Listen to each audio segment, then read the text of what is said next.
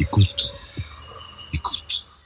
Bonjour, mon invité aujourd'hui est Anne Niva. Vous revenez d'un long séjour en Russie, le centre, la périphérie, le Donbass. Vous étiez auparavant, en été aussi un long séjour en Ukraine. On Oui. connaît euh, tout ce que vous avez fait et vous aviez, dans des temps plus lointains, couvert la guerre en Tchétchénie. Votre livre, Un continent d'ailleurs Poutine, ressort en poche euh, en ce moment même Au point seuil. et au point seuil. Et donc, eh bien, on va un peu voir avec vous euh, quel est votre ressenti après ce long séjour en Russie. Comment avez-vous senti l'opinion russe? Est-ce qu'elle est unie ou est-ce qu'elle est diverse? Ah non, elle n'est pas unie. Euh, justement, le titre de mon livre, Un continent derrière Poutine, avec un point d'interrogation à la fin, bien, on, a encore euh, besoin de ce point d'interrogation. C'est-à-dire que le continent gigantesque qu'est la Fédération de Russie, hein, puisque c'est 11 fuseaux horaires, euh, n'est pas tel un seul homme uni derrière son président. Euh, il y a, en gros, quand même, ceux qui sont en faveur de cette guerre, et c'est la majorité. Il y a différentes façons d'être en faveur de cette guerre, mais ils sont en faveur de cette guerre, c'est-à-dire ils ne la remettent pas en question, ils ne remettent pas en question euh, le, le- fait que l'invasion ait commencé, l'invasion de l'Ukraine par la Russie. Et puis il y a des Russes, c'est une minorité, mais ils existent, euh, qui sont contre cette guerre. Et parmi ceux-là, il y a ceux qui sont partis, c'est ceux dont on a le plus entendu parler. Euh, et Vladimir Poutine, d'ailleurs, ne se cache pas du fait qu'il est content qu'ils soient partis, puisqu'il les considère euh, comme des traîtres. Et puis, il y a ceux qui sont restés. Alors, on ne sait pas euh, si ceux qui sont restés sont plus nombreux que ceux qui sont partis, parce qu'il y en a quand même environ 200 000 qui sont partis. Mais moi, j'ai réussi à parler à des gens qui sont contre cette guerre et qui sont restés.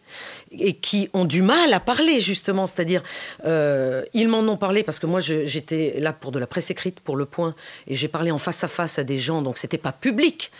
Mais en revanche, ces personnes-là ne pourraient pas euh, exprimer leur euh, position publiquement, c'est-à-dire par un post Facebook. De toute façon, Facebook est censuré en Russie. Euh, on, peut, on peut continuer. Alors, à- Dans vos à reportages, vous montrez qu'il y a des gens qui ont accès par les VPN. Les VPN, voilà, exactement. Mais enfin, c'est quand même reportages dans pas... Le Point qui ont été publiés tout au cours de votre séjour. Voilà, mais euh, c'est pas une majorité de la population russe qui utilise des VPN. Mais disons que euh, les, les- les moins de 30 ans, les personnes qui habitent en ville, dans des grandes villes de Russie, il n'y a pas que Moscou et Saint-Pétersbourg, il y a d'autres grandes villes utilisent sur leur smartphone des VPN. Mais le gros de la population, ça n'est pas ça. Le gros de la population vit en dehors des grandes villes euh, et, et parfois loin de ses préoccupations euh, de guerre. Parce qu'il y a des préoccupations autres en Russie, qui sont celles de la, de la, de la vie de tous les jours. Parce que ce n'est pas un pays dans lequel, euh, même avant cette guerre, euh, il, il fait bon vivre pour tout le monde. Il y a un taux de pauvreté qui est assez élevé, il y a des problèmes d'emploi, euh, euh, etc., etc. Alors, parmi ceux qui soutiennent la guerre, il y a des contestations, non pas sur le principe, mais sur la façon dont elle est menée. Oui. Euh, et en fait, on critique pas Poutine, le tsar est bon, mais c'est son entourage qui est incompétent. Alors oui, il y a ça, il y a aussi autre chose. Souvenez-vous de la mobilisation, 21 septembre euh, 2022. Euh, parce que euh, le fait qu'elle se passe mal, qu'il y ait des moments chaotiques, qu'il y ait des grosses erreurs, on en a beaucoup parlé dans les médias occidentaux. Euh, et justement, je voulais me rendre en Russie pour me rendre compte si, si la critique de cette mobilisation était vraiment authentique. Qu'est-ce qu'elle signifiait? Eh bien, en fait, ce dont je me suis rendu compte, euh, c'est que ça n'est pas la mobilisation elle-même qui était critiquée. C'est euh, les erreurs de la mobilisation, le fait qu'elle se passe mal. Euh, donc, c'est différent. Et c'est comme avec la guerre. Les Russes ne critiquent pas, enfin ceux qui sont pro-guerre, le fait qu'elle existe et qu'elle soit justifiée. Ils critiquent le fait qu'elle ne soit pas en train d'être gagnée. En fait, ils ont honte. Les Russes sont, et là c'est l'ensemble, euh, sont honteux du fait, mais pas pour les mêmes raisons. Ceux qui sont pro-guerre sont honteux du fait que leur pays, leur armée n'arrive pas à gagner cette guerre. Ça leur fait honte. Et ceux qui sont anti-guerre sont honteux du fait que cette guerre existe.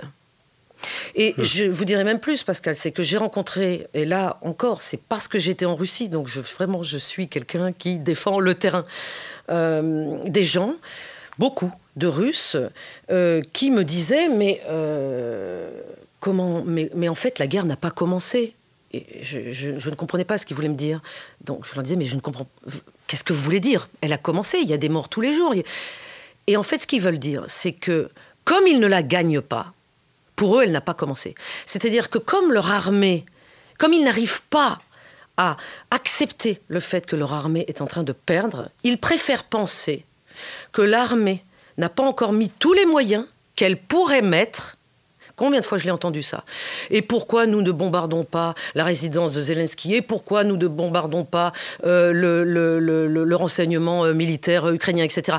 Ils ont l'impression que euh, l'armée se retient et que donc c'est ce qui expliquerait le fait qu'elle n'est pas en train de gagner. Mais alors pour gagner, il faudrait une nouvelle mobilisation. Est-ce qu'une nouvelle mobilisation n'aurait pas pour effet quand même de faire fuir un peu plus encore les gens qui euh, veulent échapper à ça? Dans vos reportages, vous montrez euh, ces gens qui euh, se saignent un peu pour envoyer leur fils unique étudier à l'étranger quelque temps pour échapper à la conscription. Est-ce qu'il y a une résistance à la conscription? Alors, les gens se saignent pas véritablement. enfin, ils font. C'est quand même ceux qui peuvent se le permettre, c'est-à-dire la classe moyenne plus, qui réfléchit à comment faire éviter à son fils la la, mobilisation ou la conscription. Enfin, la conscription, c'est pas nouveau, mais la mobilisation, c'est nouveau. Euh, le gros des Russes n'a pas les moyens d'éviter cette mobilisation. Et justement, j'ai voulu me rendre euh, hors des grandes villes, puisque Saint-Pétersbourg et Moscou ont quand même été, quand on voit les chiffres, vraiment épargnés par cette mobilisation.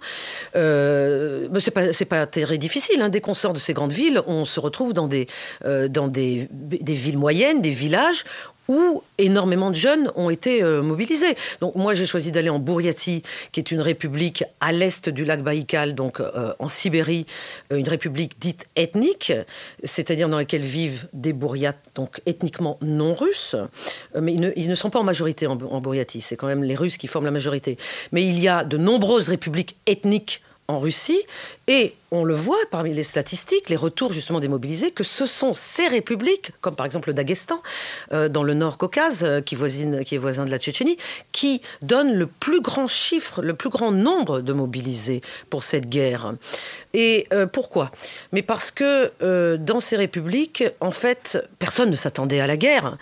Mais c'est tout simplement que ce sont dans ces républiques qu'il y a déjà le plus fort taux euh, d'engagés, d'engagés dans l'armée qui ont signé des contrats. Parce que c'est le moyen, c'est l'ascenseur social Exactement, c'est l'ascenseur social, et ce, depuis déjà un certain nombre d'années. Donc, euh, il se retrouve avec un salaire dès le départ qui est à peu près trois fois le salaire moyen, euh, et assez rapidement ça monte. Et puis, il y a aussi des conditions de prêt, d'hypothèque privilégiées pour recevoir un appartement dans le centre de la ville en question, ce qui est énorme. Moi, j'ai parlé avec des, des épouses euh, de personnes, de, de, militaires engagés, avec des mamans, avec des, une, une tante, justement, qui est venue me parler euh, euh, parce que sa, sa sœur euh, n'osait pas se déplacer pour venir me parler. C'est la tante qui est venue me parler de ses deux neveux, deux frères qui sont engagés et dont l'un, le plus jeune, a réussi à se désengager parce que théoriquement, dans le contrat qui est signé, ils en ont le droit. Sauf que maintenant que la guerre est déclarée, évidemment, l'armée fait tout pour les conserver. Et donc, elle m'a expliqué par le menu euh, comment ça avait été finalement un bras de fer euh, psychologique entre ce jeune engagé euh, et son chef à l'armée pour faire valoir ses droits, alors que son frère aîné, qui était dans le même cas que lui, n'avait pas réussi. Et finalement, est resté sur place alors que le cadet est rentré. Donc vous voyez, il y a mille et une façons euh, de, de, montrer finalement son engagement ou son désengagement euh, moral par rapport à cette euh, guerre en cours. Alors par rapport, si la guerre doit durer, est-ce que vous pensez que la société russe va continuer à la soutenir? Est-ce que Poutine est solidement au pouvoir? Même si la guerre dure longtemps avec un prix humain payé. Il y a eu des comités de maires, de soldats pendant la guerre d'Afghanistan, on ne les voit pas encore tout à fait monter. ça n'est plus le cas. Euh, les comités de maires Comment de soldats, cela alors? Voilà, auxquels vous faites allusion, elles étaient très présentes pendant la guerre en Afghanistan, ensuite pendant la guerre en Tchétchénie que j'ai couverte donc euh, à partir de 99 jusqu'à 2001. Et aujourd'hui, ce, fameux comité des mères de soldats, euh, dirigé par une femme extraordinaire qui s'appelle Valentina Mielnikova, existe encore. Mais je l'ai rencontré, Valentina Mielnikova, là, il y a euh, un peu plus d'un mois. Et je lui ai posé des questions. Euh, elle, euh, elle explique que euh, finalement son travail, qui est euh, toujours d'aider les, les, familles de, ceux qui sont dans l'armée, soit parce qu'ils ont été blessés, soit parce qu'ils sont, comme on dit en russe, prapal bezvesti, c'est-à-dire qu'ils ont disparu, d'aider les familles à les retrouver, exige tant de liens importants entre son comité et euh, les euh, commissariats militaires et les structures, les hiérarchies différentes de l'armée, qu'elle ne euh, peut plus jouer le même rôle finalement. Et les comités euh, parallèles dont on a entendu parler depuis le début de cette guerre en Ukraine euh, sont d'abord euh, beaucoup moins puissants que l'avait été celui de Valentina Melnikova, et en plus ils sont à l'extérieur de la Russie, Pascal. À l'extérieur de la Russie. Donc il faut bien, et, une des raisons que me donnait Valentina Melnikova pour justifier le fait qu'elle ne pouvait pas travailler comme auparavant, c'est qu'il y a une différence énorme quand même entre aujourd'hui, 2022-2023, en Russie et ce qui s'était passé pendant la guerre en Tchétchénie et la guerre en Afghanistan. Ce sont les lois, les lois que Poutine a fait voter et qui empêchent euh, euh, juridiquement euh, quiconque finalement de s'exprimer parce que sinon on a des sanctions pénales, même pour elle. Elle ne peut plus agir comme elle pouvait le faire auparavant. Donc tout ça est voulu, si vous voulez. Tout, tout ça a été pensé. D'abord, Vladimir Poutine, depuis des années, a sciemment fait disparaître toute opposition politique à son égard, de la plus libérale à la moins libérale, il n'est plus que tout seul. Donc ça, c'est une stratégie. Ça, il ne l'a pas fait juste le 23 février. Mhm. Et puis, il a également, euh, depuis en fait, quand il est revenu au pouvoir, vous vous souvenez qu'il y avait eu un échange avec, avec Medvedev, exactement, euh, qui avait été euh, lui-même président pendant un mandat. Et ensuite, Vladimir Poutine était revenu au pouvoir. Et tous les observateurs s'accordent à dire que le durcissement de Vladimir Poutine est à dater de ce moment-là, du fait du retour de Vladimir Poutine au pouvoir. Et de, de l'échec du fait que Medvedev se soit abstenu sur la résolution permettant l'intervention en Libye, Poutine l'avait mis en garde de ne pas faire ce cadeau aux Occidentaux C'est possible. En tout cas, on constate aujourd'hui quelque chose de très intéressant dans le comportement de ce Dimitri Medvedev par rapport à Vladimir Poutine. Euh, il est aujourd'hui parmi les, on les appelle en Russie les turbo-patriotes. Donc les patriotes les plus à fond. Euh, il est parmi les turbo-patriotes les plus véhéments. C'est-à-dire qu'il est... Lui qui était le conseiller comme le modéré et le, le plus occidental. Exactement. Donc c'est très euh, étonnant ce qui se passe avec Dimitri Medvedev, mais ça s'explique. Parce que donc lui, il s'exprime sur Twitter aujourd'hui, hein, Dimitri Medvedev, avec des propos euh, plus royalistes que le roi, mais véritablement quasi de façon quotidienne. Et c'est sans doute pour... Euh, parce qu'il se passe là, justement, vous, vous me posez une question sur l'entourage de Vladimir Poutine. C'est très complexe d'essayer de comprendre ce qui se passe dans cet entourage. Il y a très peu d'informations. On essaye d'observer comme pratiquement du, temps de l'URSS. Du Kremlin, les criminologues. exactement, d'avoir du, du sous-texte. Mais euh, euh, il est à peu près certain qu'il il y a des postures absolument sordides des uns et des autres, dont de Medvedev euh, qui sont volontaires artificiellement pour, pour se positionner comme le plus loyal vis-à-vis euh, du chef. Euh, et on, ne, constate cela pas seulement de la part de Dimitri Medvedev. Et, c'est comme une hiérarchie, si vous voulez, plus, on descend, mais c'est la même chose, c'est le même genre de posture artificielle, donc c'est officiellement que l'on entend ou que l'on peut lire ce genre de déclarations qui vont toutes dans le même sens, c'est-à-dire encore plus que celui de Vladimir Poutine. Mhm. Ça ne veut pas dire que euh, officieusement on pense différemment. Parce que quand on parle à des représentants du pouvoir en Russie, on a en fait deux sons de cloche. Et c'est pour ça que c'est devenu très difficile de les interviewer, parce que euh, ils, peuvent, en, fait, ils veulent euh, les personnes à qui je pensais, j'avais pensé à plusieurs personnes dont je savais euh, qu'elles auraient pu me dire des choses intéressantes, mais elles ne peuvent pas me les dire. Donc elles refusent les interviews. Donc en fait, on n'interviewe que ceux qui développent la parole officielle. Vous parlez, vous avez interviewé euh, euh, un, académique qui travaillait pour la Carnegie et qui se dit, moi c'est la double peine, pour les Russes je suis un traître parce que j'ai travaillé avec les Occidentaux, et pour les Occidentaux je suis un Russe, donc forcément coupable. Oui, Andrei Kolesnikov, qui depuis euh, mon interview a été intégré sur cette liste infamante des, agents de l'étranger. Des agents de l'étranger, effectivement. Ça n'était pas le cas quand je l'ai interviewé arriver, mais euh, il s'y attendait, enfin il le mhm. redoutait. Effectivement, il, euh, mais il, en cela, il, il, il illustre bien le, effectivement l'ambiguïté, la, la, solitude, le grand moment de solitude dans lequel se trouvent pas mal de Russes aujourd'hui. Est-ce que ça n'a pas été une erreur de la part des Occidentaux de couper les ponts avec tous les Russes, y compris ceux qui dialoguaient avec nous? Est-ce qu'il aurait été possible de maintenir un contact avec eux ou en fait c'était inutile parce qu'ils auraient été en danger Non, écoutez Pascal, moi je, moi je suis en faveur d'un dialogue toujours, même avec son, son, pire, son pire ennemi. Euh, je veux dire, on a, on a dialogué avec les talibans, euh, on a dialogué avec Saddam Hussein, on a dialogué euh, avec, avec énormément de dictateurs. Donc, et d'ailleurs, le président Emmanuel Macron, que je ne défends pas particulièrement, mais a toujours maintenu, et ça il faut lui en savoir gré, à mon sens, cette position raisonnable euh, qui est celle de, vouloir dialoguer avec euh, Vladimir Poutine. Maintenant, il y a un problème qui est est-ce que son dialogue avec Vladimir Poutine sert à quelque chose? Est-ce qu'il est écouté par Vladimir mmh. Poutine? Mmh. Est-ce qu'il a de l'influence sur Vladimir Poutine? Ça, c'est une autre question. Mais euh, toutes les guerres se terminent, avec beaucoup plus de difficultés qu'elles n'ont commencé, mais se terminent par euh, des, des, pourparlers de paix euh, et, des négociations en cours. Et alors, on n'en est pas là hein, entre l'Ukraine et la Russie aujourd'hui, on, en est vraiment très très loin. Mais euh, n'oublions jamais, et Volodymyr Zelensky en a encore parlé hier ou avant-hier lors d'une de ses déclarations du soir, qu'il y a en permanence du dialogue finalement quand même entre les deux parties, entre ces deux ennemis, concernant les échanges de prisonniers. Mhm. Et ça, c'est très important. On peut penser que l'évacuation de Kherson a aussi été négociée entre euh, Russes et Ukrainiens pour qu'elle se passe aussi bien Ça, euh, je, ne sais pas. Je ne serais peut-être pas aussi sûr, mais c'est parce que Kherson, c'est plutôt la prise de Kherson qui est assez complexe. Là, du côté ukrainien, il y a eu des trahisons côté ukrainien euh, qui expliqueraient le fait que Kherson a été prise tout de suite et trop facilement. Ensuite, ça a été compliqué pour l'armée russe de, garder Kherson, de conserver Kherson. Et euh, les militaires russes conseillaient à Vladimir Poutine depuis de nombreux mois de quitter Kherson, ce que Vladimir Poutine ne voulait pas faire.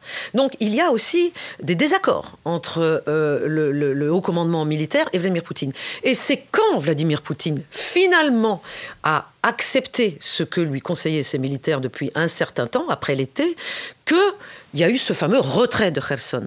Donc c'est plutôt ça qui explique le fait qu'il se soit bien passé.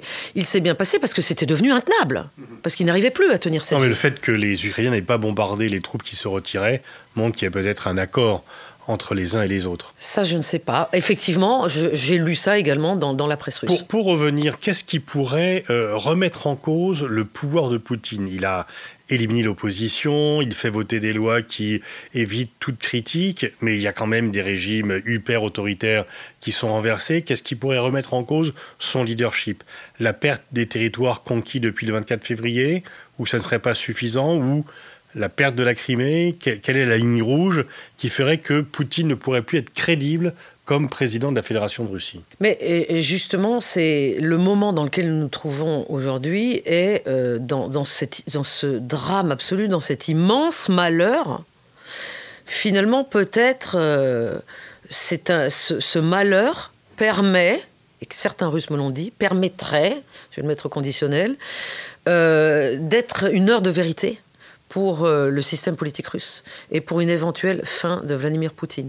Parce que s'il ne gagne pas cette guerre, personne ne voit comment il pourrait rester au pouvoir. Est-ce qu'il peut la gagner? Est-ce que le rapport de force entre, bon, bien sûr, démographiquement, avantage Russie, mais économiquement, d'un point de vue industriel, d'un point de vue de force militaire, le PIB russe est 15 fois inférieur au PIB américain, 10 fois ou 15 fois, 14 fois inférieur au PIB des, pays de l'Union européenne? Est-ce qu'à terme, il ne peut pas que perdre au fur et à mesure si le soutien occidental à l'Ukraine reste constant? Non mais attendez Pascal, une guerre ça se gagne avant tout quand même, malgré le fait qu'on est au 21e siècle et qu'il y a différents de guerres et qu'il s'agit d'une guerre hybride qui se déroule sous nos yeux, euh, ça se gagne quand même sur le terrain, militairement parlant.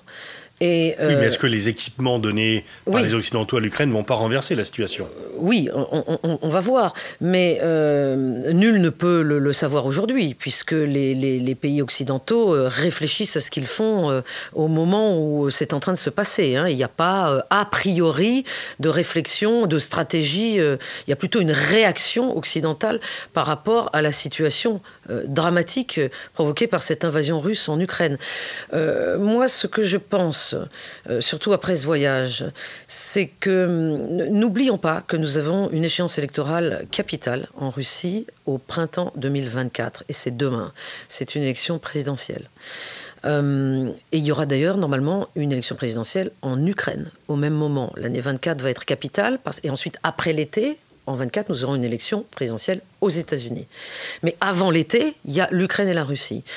Euh, pour parler du côté russe, puisque j'en reviens, j'ai l'impression que euh, euh, si toute l'année 23 que nous débutons maintenant ne donne pas à Vladimir Poutine une victoire claire militaire, et là je parle dans sa tête, hein, donc c'est une ça veut dire garder les territoires qu'il a conquis? Si Vladimir Poutine continue à penser comme il le pense aujourd'hui, comme il l'a exprimé lors de ses vœux de Nouvel An, s'il continue à penser qu'il n'est pas en train de perdre, eh bien, et qu'il continue à le penser pendant toute l'année 23, euh, eh bien, il, il, se représentera en 2024, euh, puisqu'il va encore espérer qu'il peut gagner cette guerre. Mais si pendant l'année 23, euh, il devient clair, même dans la tête de Vladimir Poutine, que euh, c'est une défaite militaire russe totale, et que Vladimir Poutine ne peut pas ne pas le voir, il aurait peut-être l'idée de faire porter le chapeau, la responsabilité de cette défaite, à quelqu'un d'autre que lui pour ne pas rester dans l'histoire russe comme celui qui a apporté cette défaite. Et auquel cas, il se trouverait un successeur, comme Boris Yeltsin avait fait avec lui en son temps, en 1999, vous vous en souvenez. Donc euh, euh, ça, c'est ce que disent pas mal de spécialistes euh, russes, ça paraît plausible. En tout cas, ce qui paraît plausible, c'est que si vous voulez, il n'y a rien aujourd'hui dans la tête de Vladimir Poutine, hein, qui l'amène à penser un, que c'est un échec, et deux, qu'il faut qu'il parte. Même si sur le long terme, il, euh, il aura du mal à garder, euh, lui, il pense qu'il va pouvoir garder les territoires qu'il a conquis depuis le 24 février. C'est ce qu'il pense, mhm. et absolument, il est droit dans ses bottes, c'est ce qu'il pense, et c'est ce qu'il espère que, que ses militaires vont lui dire des, des remontées sur le terrain. Maintenant, est-ce que c'est ce qui va se passer? Ça n'est pas du tout ce que je suis en train de dire.